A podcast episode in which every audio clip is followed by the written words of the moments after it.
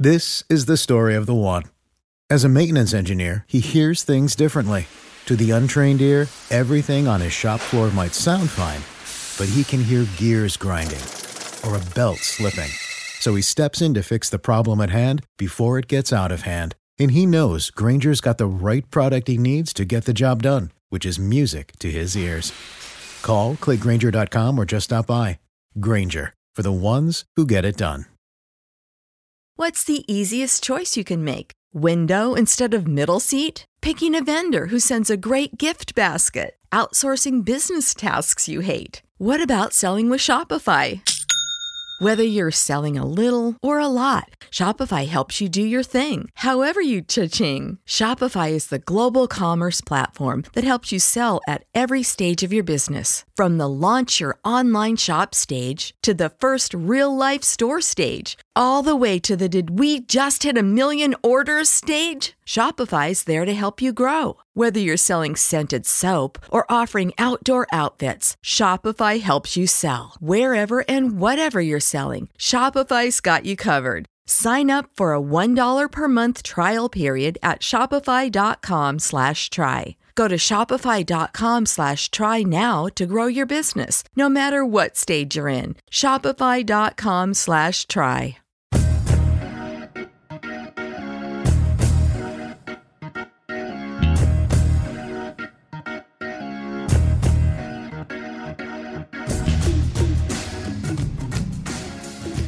And welcome to the Over and Back Classic NBA podcast. I am Jason, and uh, had had a chance to uh, talk to uh, the great uh, Sam Smith, of course, uh, best known probably as the author of the Jordan Rules and a longtime reporter. And we got a chance to talk about his latest book, which is called Hard Labor: The Battle That Birthed the Billion Dollar NBA. It documents the labor battles between the NBA and its players in the 60s and 70s and off, also offers background about who they were, what they were fighting against, what they sacrificed, and ultimately what they won and so forth. So, some great stuff with uh, uh, Archie Clark, John Havlicek, Sam Jones, Wes Unseld, Chet Walker, Tommy Heinsohn, Elgin Baylor. You know, lots of good stuff that um, you know, that I didn't know about. It was cool to have all of uh, sort of the labor history of the NBA in one book. It works both as, as that and as just uh, you know some really good stories about some people. So uh, Sam uh, shares some great stories here on the podcast. There's a lot more, of course, in the uh, book.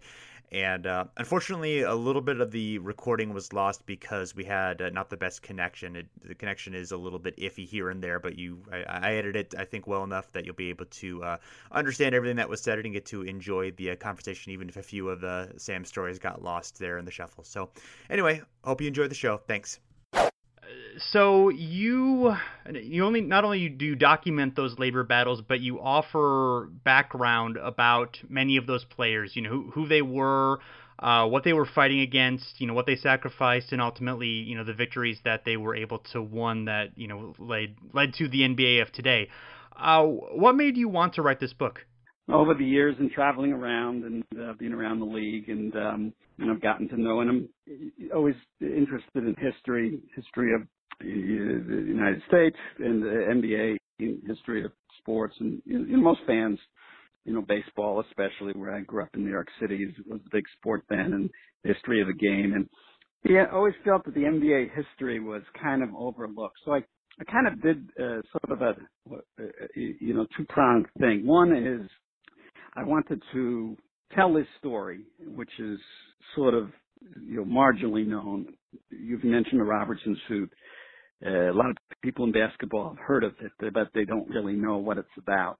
And um, make a make an appeal uh, to the players of this current era, um, and especially, particularly because of the tremendous uh, revenue coming into the league now, um, to recognize these players and, and maybe do something for them because a lot of them uh, do need help. In fact, one of those players called me today uh, asking, you know, for, you know, just a couple hundred dollars and, um, to try to help him with that. And, and then also for the sort of general reader, I kind of, uh, you know, I kind of made it because people get sort of get turned off by labor, you know, sports labor. And I made it kind of an NBA history eh, from 57 to 76, which I, I kind of consider the sort of beginning of the modern NBA. Most people say, well, Bird, it's Magic in 79, but it really was the ABA's entrance in, uh, with the merger in 76, bringing in Dr. J and Gervin and David Thompson and all these high flyers that really changed the NBA. Um, and then Bird and Magic took the baton and passed, you know, and moved it and passed it to Jordan. But, you know, sort of telling the, the story of that formative history. And, and the way to do it was through the people who who lived it, and in, these these 14 plaintiffs, I decided, you know, starting with Oscar Robertson, uh, to tell their stories as sort of the stories of the NBA from that era, because you know, as players and, and participants in this labor action, which was really the first in sports and, and probably the most significant. You know, this preceded the Curt Flood case. Um, it really was the impetus for um, baseball free agency. Uh, there was a fir- this was the first labor union in sports. Essentially, this was the only uh, labor union to, to challenge uh, the, the sport in court and in Congress as they did. Um, and it didn't have to be that. You know, the, what what the NBA players have now in economics, which is so generous. Uh, for instance, the NFL players don't have, and it, it didn't have to be that way. But the NBA players stood up, and you know they got guaranteed contracts, and they got things that the football players couldn't get because football players uh, never never uh, fought, and and actually uh, there was a backroom deal cut uh, with the AFL NFL merger. Uh, Russell Long, the senator from which I talk about, the senator from Louisiana, uh, basically uh, bribed uh, the NFL bribed him. Uh, he said, "You give me a franchise in Louisiana, which became the New Orleans Saints, and I'll ignore the labor, the antitrust laws, and uh, allow, this merger." Well, basketball play when they when the NBA tried that, yeah, the basketball players stood up, and, the, and these were players without uh, guaranteed contracts, making an average of like eighteen, nineteen thousand dollars, uh, essentially risking their careers. Now, you know, Oscar and Wilt, and they weren't going to you know, be fired. But you, you know, there was more than that. Mel Counts and Don Kojis and uh, you know, a number of uh, other guys. So it really was a way to sort of tell the history of the league, uh, and then this story, and then maybe open some eyes to players of the current era to say, you know what, these guys put their careers on the line. They didn't benefit. Maybe we'll do something for them so you've um, you know obviously been a you're a veteran NBA reporter for um, for a few decades, and you've been around. You know a lot of uh, stories about you know the contemporary and the past NBA. I'm sure. Um, were there any stories that you found in you know t- talking to a lot of the older players, or you know doing digging into doing the reporting that you know were really you know, surprising to you? Yeah, absolutely. It was extraordinary stories. I, I mean, tell people I'm, I'm very excited about this book and I say, I'll say, and and I would do that too. I said, if you if you can't find a hundred things in this book that you say, wow, I didn't know that, I'll I'll give you a free book or I'll give you your money back. It, it's it's it, it, it is so much extraordinary stuff that we sort of take for granted, and the players as well. And the point I make about the players really is because they always call it. I remember always players say it, you know, especially the media people like me. Well, you know, you don't understand. We're brothers. You know, we're a family. You know, and yeah, it is special to be a, a, a professional athlete. I agree with that. But you know what? Take care of your family and remember what they did. You know, Maurice Stokes, um, for instance, who was paralyzed in a game uh, with no basically at the time with no health insurance. Uh, was essentially LeBron James in that era. It was a six nine guy uh, who could take the ball off the backcourt, uh, dribble it full court, and finish. You know, and he ends up he would have been playing with Oscar Robertson and Wayne Embry and Jack Twyman, and um, ends up uh, you know paralyzed as a result of his fall during a game. Uh, nobody taking care of him, no health insurance, no league insurance his teammate uh, Jack Twyman essentially adopts him, even though they weren't even close as, as teammates. Um, and then the, uh, the league had this annual Kutsher's game to support the Stokes Fund, which was the most amazing thing really in the history of sports. Uh, players used to beg to come to this game. Wilt, who would travel overseas every summer, would fly back from Europe. One time his plane was literally hijacked back in back back in that era. There were hijackers that took planes, didn't crash them like like uh, 9/11. Took them, you know, flew to Cuba or whatever, and his plane was hijacked and ended up.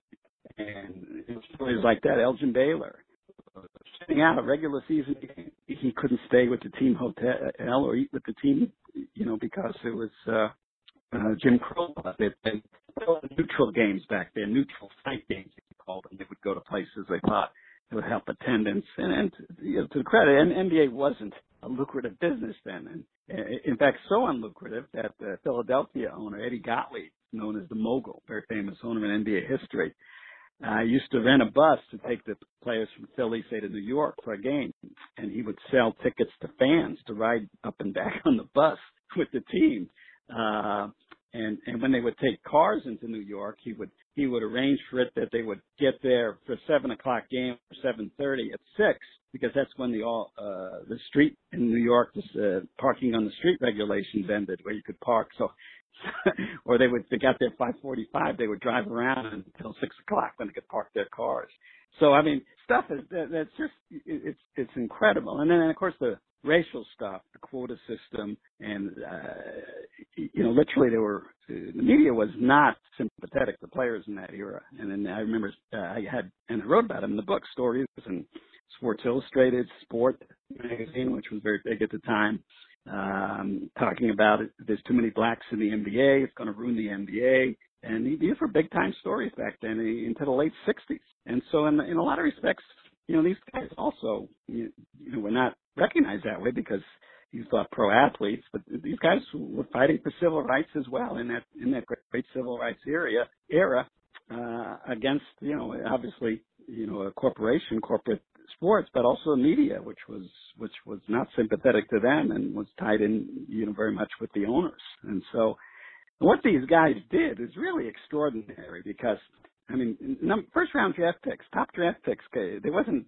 there were no guaranteed contracts. And so these guys took their bosses to court and Congress and to fight, uh, to fight that merger, you know, and, and all the time knowing that, uh, none of them would benefit from it, that, that the free agency they were fighting for would come into effect after all their careers were over.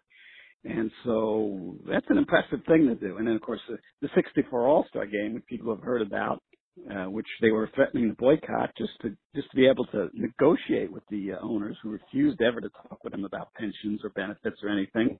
And so you've got uh, Wilt and Elgin and Oscar and West all together, East and West in one room, and Bob Short, the owner of the Lakers, banging on the door, screaming at Elgin and West, saying he's going to kick him out of basketball you know, in incredible circumstances.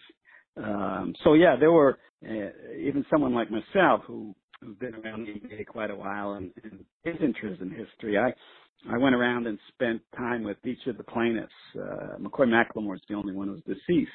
So 13 of the plaintiffs uh, are alive, and and so I, I wanted to tell this story through them because they lived it, and also, you know, guys like Havlicek, for instance, he told me uh, was making twenty thousand dollars in the mid '60s, and um, he he went and asked for a five thousand dollar raise. Now he was an All Star. The Celtics had won multiple titles. He was the best player on the team.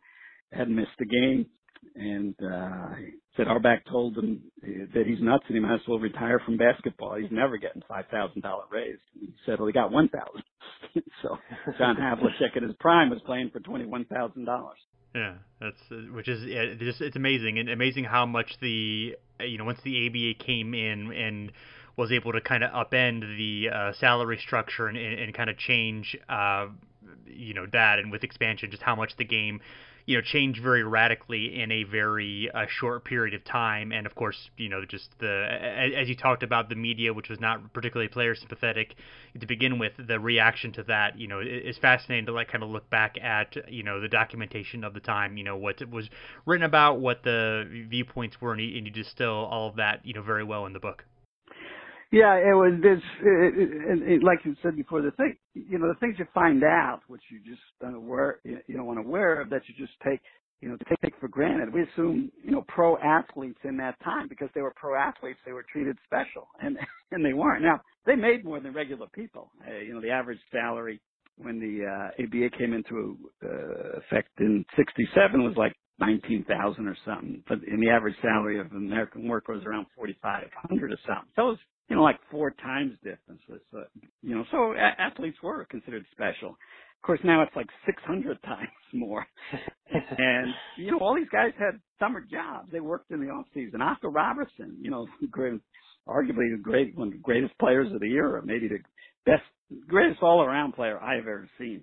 Um, he, he, wore that pinstripe Pepsi uniform working for Pepsi in the summer, traveling around. Um, and, you know, Mel Counts was one of the, uh, plaintiffs. He was the backup for uh, Russell and then Wilt for the second half of his career. And he was the guy who came in one of the most famous finals games ever, uh, when, which I wrote about, Butch Van Breda the coach of the Lakers in the 69 game against the Celtics, Russell's last game uh, as a player.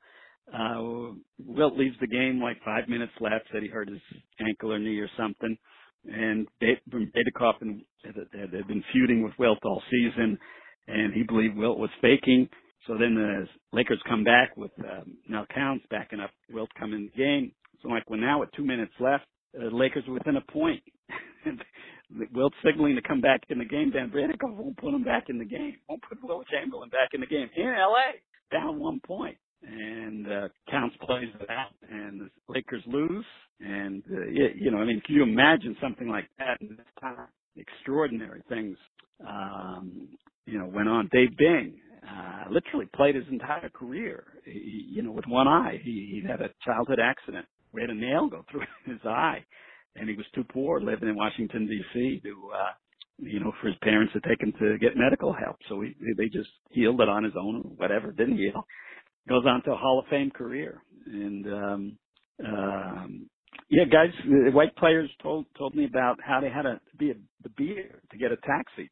Mean, be in Boston or which was n- not a very understanding city uh, racially. That the white guy would go out and signal for the cab.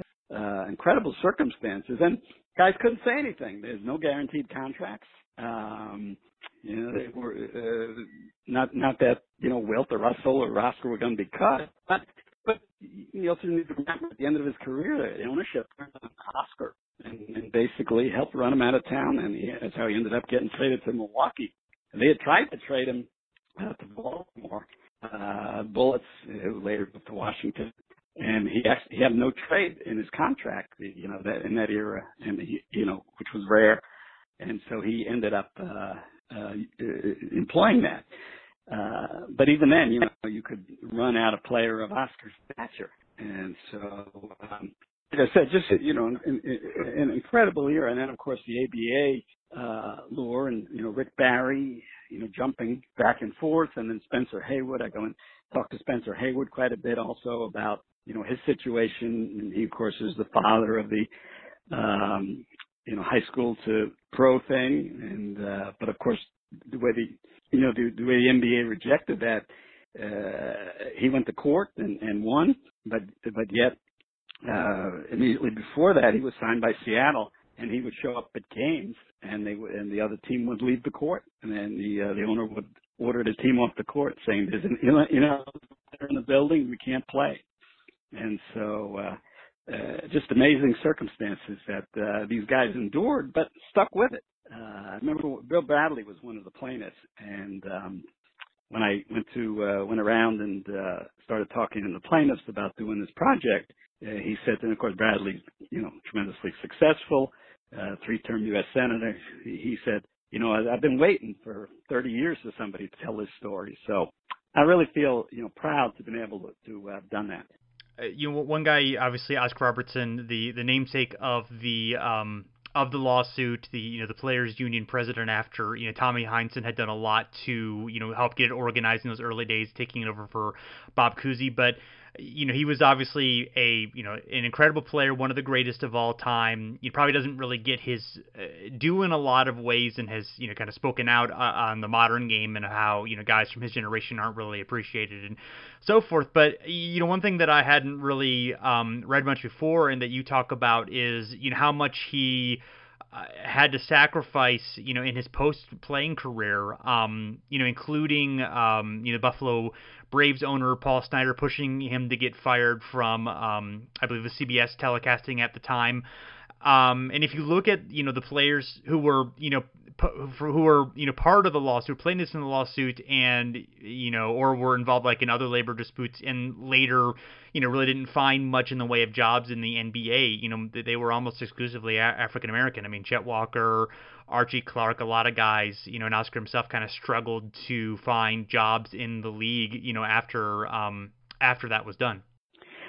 No question, you know, guys talk about being blackballed, but you know, no, no question there's ramifications. You know, when when you do what they did, you know, they stood up to their bosses and they said, you know, they challenged the status quo and they won. Yeah, yeah. Oscar, uh, after he retired, was doing the color commentary for CBS, and, and uh, he got fired from that, you know, because one of the owners complained to the league and said, you know, why do we have a guy uh, representing our league, you know, who sued us? You know, Walk, Chet Walker at the end of his career, I think his last season in Chicago averaged 19 points, and he and he couldn't get an offer from another team except the Bulls. And, and the Bulls owner said, "You you'll play you'll play for what I want to pay you uh, because I own you." And uh, you, know that was so offensive to to to these guys, to you know to anybody.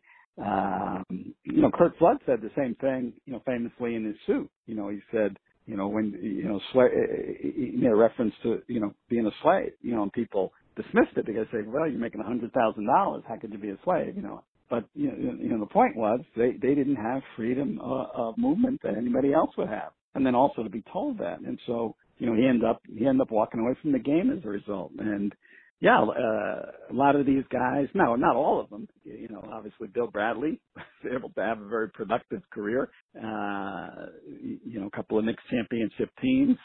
Uh, Wes Unseld, you know, had a good relationship with, uh, E. Paul, the owner of the, what became the Wizards and, um, was a coach and GM there. Uh, but uh, yeah, there's obviously, uh, ramifications for different guys. Uh, Elgin Baylor, had a long tenure with the Clippers, but uh, it was you know fairly unpleasant uh, as, as we later learned in lawsuits and things like that, uh, and not a lot of opportunity in other places, which you know which explains in a lot of reasons why he hung in there despite uh, some of the circumstances. So um, yeah, and you can just imagine, you know, in in in, in, in any workplace, if you take this kind of action uh, and then succeed um, there's going to be some hard feelings. And, uh, you know, these guys, and that, that's a, that's why I say I circle back to the players in this year. I don't expect the league, and the league has done, you know, some, some, you know, good things for, for a lot of players. You know, they bring players in to All-Star and finals games and Russell did awards, and the league has tried, but this is a responsibility of the Players Association. And I should say also, the Players Association did a great thing in the last CBA where they had a provision for medical payments, and it's especially for the young retirees, um, and helps them, you know, pre-existing conditions, whatever the case, whatever goes on in uh, the craziness in the government, uh, these these guys will be protected, and then the older guys, even though they're on Medicare, you know, they have supplemental help and things like that, which is you know vital. So so the players finally, um, you know, cast an eye towards some of these players, but uh, you know, so so many of them have have uh, difficult circumstances beyond that. And, you know, being a pro player, is, you gotta have a strong sense of pride, uh, to fight through all that over career, losses and criticism and whatever. These are not, these are not guys who go around with their hand out, but, uh, you know, I wrote about Billy McGill, who ended up homeless. You know, a guy was what number one pick, broke Wilt's records in college, you know, scoring. And so, you know, a lot of guys have have uh, have had difficulty over the years. And you know, maybe five or six years ago, in the last labor agreement, uh, this wouldn't be you know as reasonable. But with this incredible, like you know, uh, rights fees that have come into the NBA and the cap and the average salary now about eight million dollars. There's got to be there's got to be uh, an avenue to help these guys. Uh, uh, and, and like I say, that that's the thing when you stand back um, they knew at the time, you know, when they were fighting this and going through, uh, you know, all all sorts of stalling actions and threats from the league, that none of them would benefit. That um, that whatever came of it, uh, it, their their careers would all be done. Uh, but they did this, you know, for because it was right, and you know, because you know, for the for their fellow players of the future. So, you know, just a you know, a, a tremendous effort on their part so there were in 71 and 72 there were congressional hearings over you know the uh, looking at the ABA NBA merger the uh, NBA players had you know had fought to prevent that merger you know that was what the Robertson suit was initially about and um, they found a much more sympathetic ear than they were expecting uh, Senator Sam, Sam Ervin who was uh, the chairman of the committee was you know very much uh, you know seemed to side with the players and you know gave a lot of a statement in support of the players. Do you think that there's a um, a chance that NBA player rights would not be as strong today if they didn't really, you know, kind of have some leverage from, you know, from those feelings in Washington to know that, you know, the uh, the Washington wasn't just going to let this merger, you know, go through without the players, you know, getting what they, you know, should be getting. Absolutely, it, it wouldn't have been. Um, it would have folded in just like the AFL folded into the NFL, and it just would have become an NFL NBA monolith.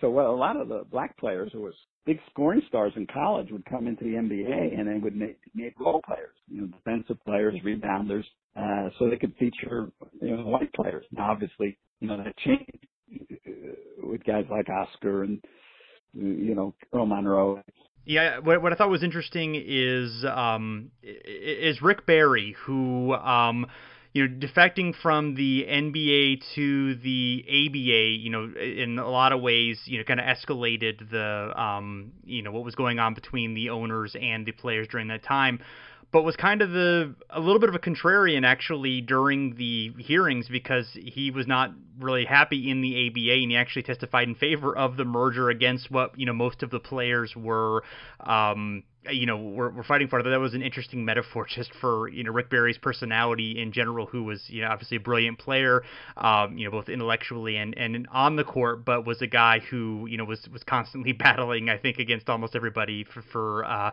most of his career. Yeah, you know, Rick was a classic suffer no fools kind of guy. You know, still comes off that way. A brilliant player that that's uh, a lot unappreciated. Uh, how how great a scorer he he was. Um, but yeah, it's it's a he he he led sort of led the parade and was one of the influential figures because he was the first one to make the jump to the ABA and, and he you know when and that was that became their strategy to get stars and lure stars from the NBA and and, and the players were able to use that finally as, finally as having some leverage in negotiations, and that, that, that really changed the economic playing field. But you know, when Rick, Rick went to the ABA, the ABA was just a mess. Uh, franchises moving all the time, and uh, you know, underfunded. I mean, the whole the whole idea, just like the AFL owners, was was to start a league so the the, the NBA would absorb them, and then they would all have NBA teams, and they would become as wealthy as the NBA, but you know, being the main club, it's like starting a you know a small golf club and hoping you you know like in Chicago, hoping you can uh, then merge that with Medinah or something, you know, get in a good club. And so, you know, Rick went over there, but he, and he's he say it today. You know, he'll say he regrets having done that. You know, he had to sit out years uh, because you know players were uh, were under this, you know, reserve clause, which basically started in, informally in baseball in the late 19th century, where literally teams would reserve players. You know, they'd pick five or six players and they'd say, well, they're reserved for my team. Came to be known as the reserve clause and incredibly was sanctioned by the U.S. Supreme Court in the early 20th century, contrary to the uh, antitrust laws of the country, uh, claiming that baseball was not interstate commerce, was which was nonsense. But the Supreme Court's made many, many worse decisions than that. Um, That's true. Uh, but anyway, so so Rick Rick now realizes that he wants to get back in the NBA, and he can't he can't because uh, you know he signed contracts with the ABA. So when he went to testify, he did an incredible testimony about that that basketball players are paid too much and that it, it, it's obscene that they make so much. You know, and the players, the NBA players, were furious with him. And, and I always thought that was the genesis of really a lot of the feelings that Rick engendered toward others. wasn't so much that you know there are guys who are difficult, you know, but it was that he was he he was he was sort of by himself, uh, uh, lobbying on behalf of the owners, basically saying, but, but the reason he was doing it because he wanted to get back in the NBA. He couldn't get there because he was in the ABA. Ended up sitting out a couple of years, did get back to the NBA, but you know it was after knee surgery and he wasn't the same player. But if you saw Rick Barry when he started his career, uh, he was as unstoppable a scorer as there's ever been. Well, Sam, thank you so much for uh, being on the show. You've told a lot of uh, great stories, and there's a lot more uh, great stories in the book. But um, uh, everyone, uh, check out the book, and uh, and thank you so much for taking some time out and and talking to me. thanks everyone for checking out the show. Uh, you can find us at the step back at fansided.com. We are also on iTunes, Stitcher, Google Play, uh, Spreaker, TuneIn, pretty much anywhere you uh, want to get your podcast. You can find us there. Uh, if you would leave a rating and review at your favorite platform, we would uh, greatly appreciate it. Uh, like us on Facebook um, at Over and Back NBA. Uh, also on Twitter at Over and Back NBA, and also follow our uh, NBA 20 years ago uh, Twitter account, which is uh, also a series that we're of podcasts that we're doing. I believe the next episode will be the next uh, chapter of that saga. So we're doing a lot of cool stuff. Hopefully you are enjoying it, and uh, thanks for listening. We're back again soon.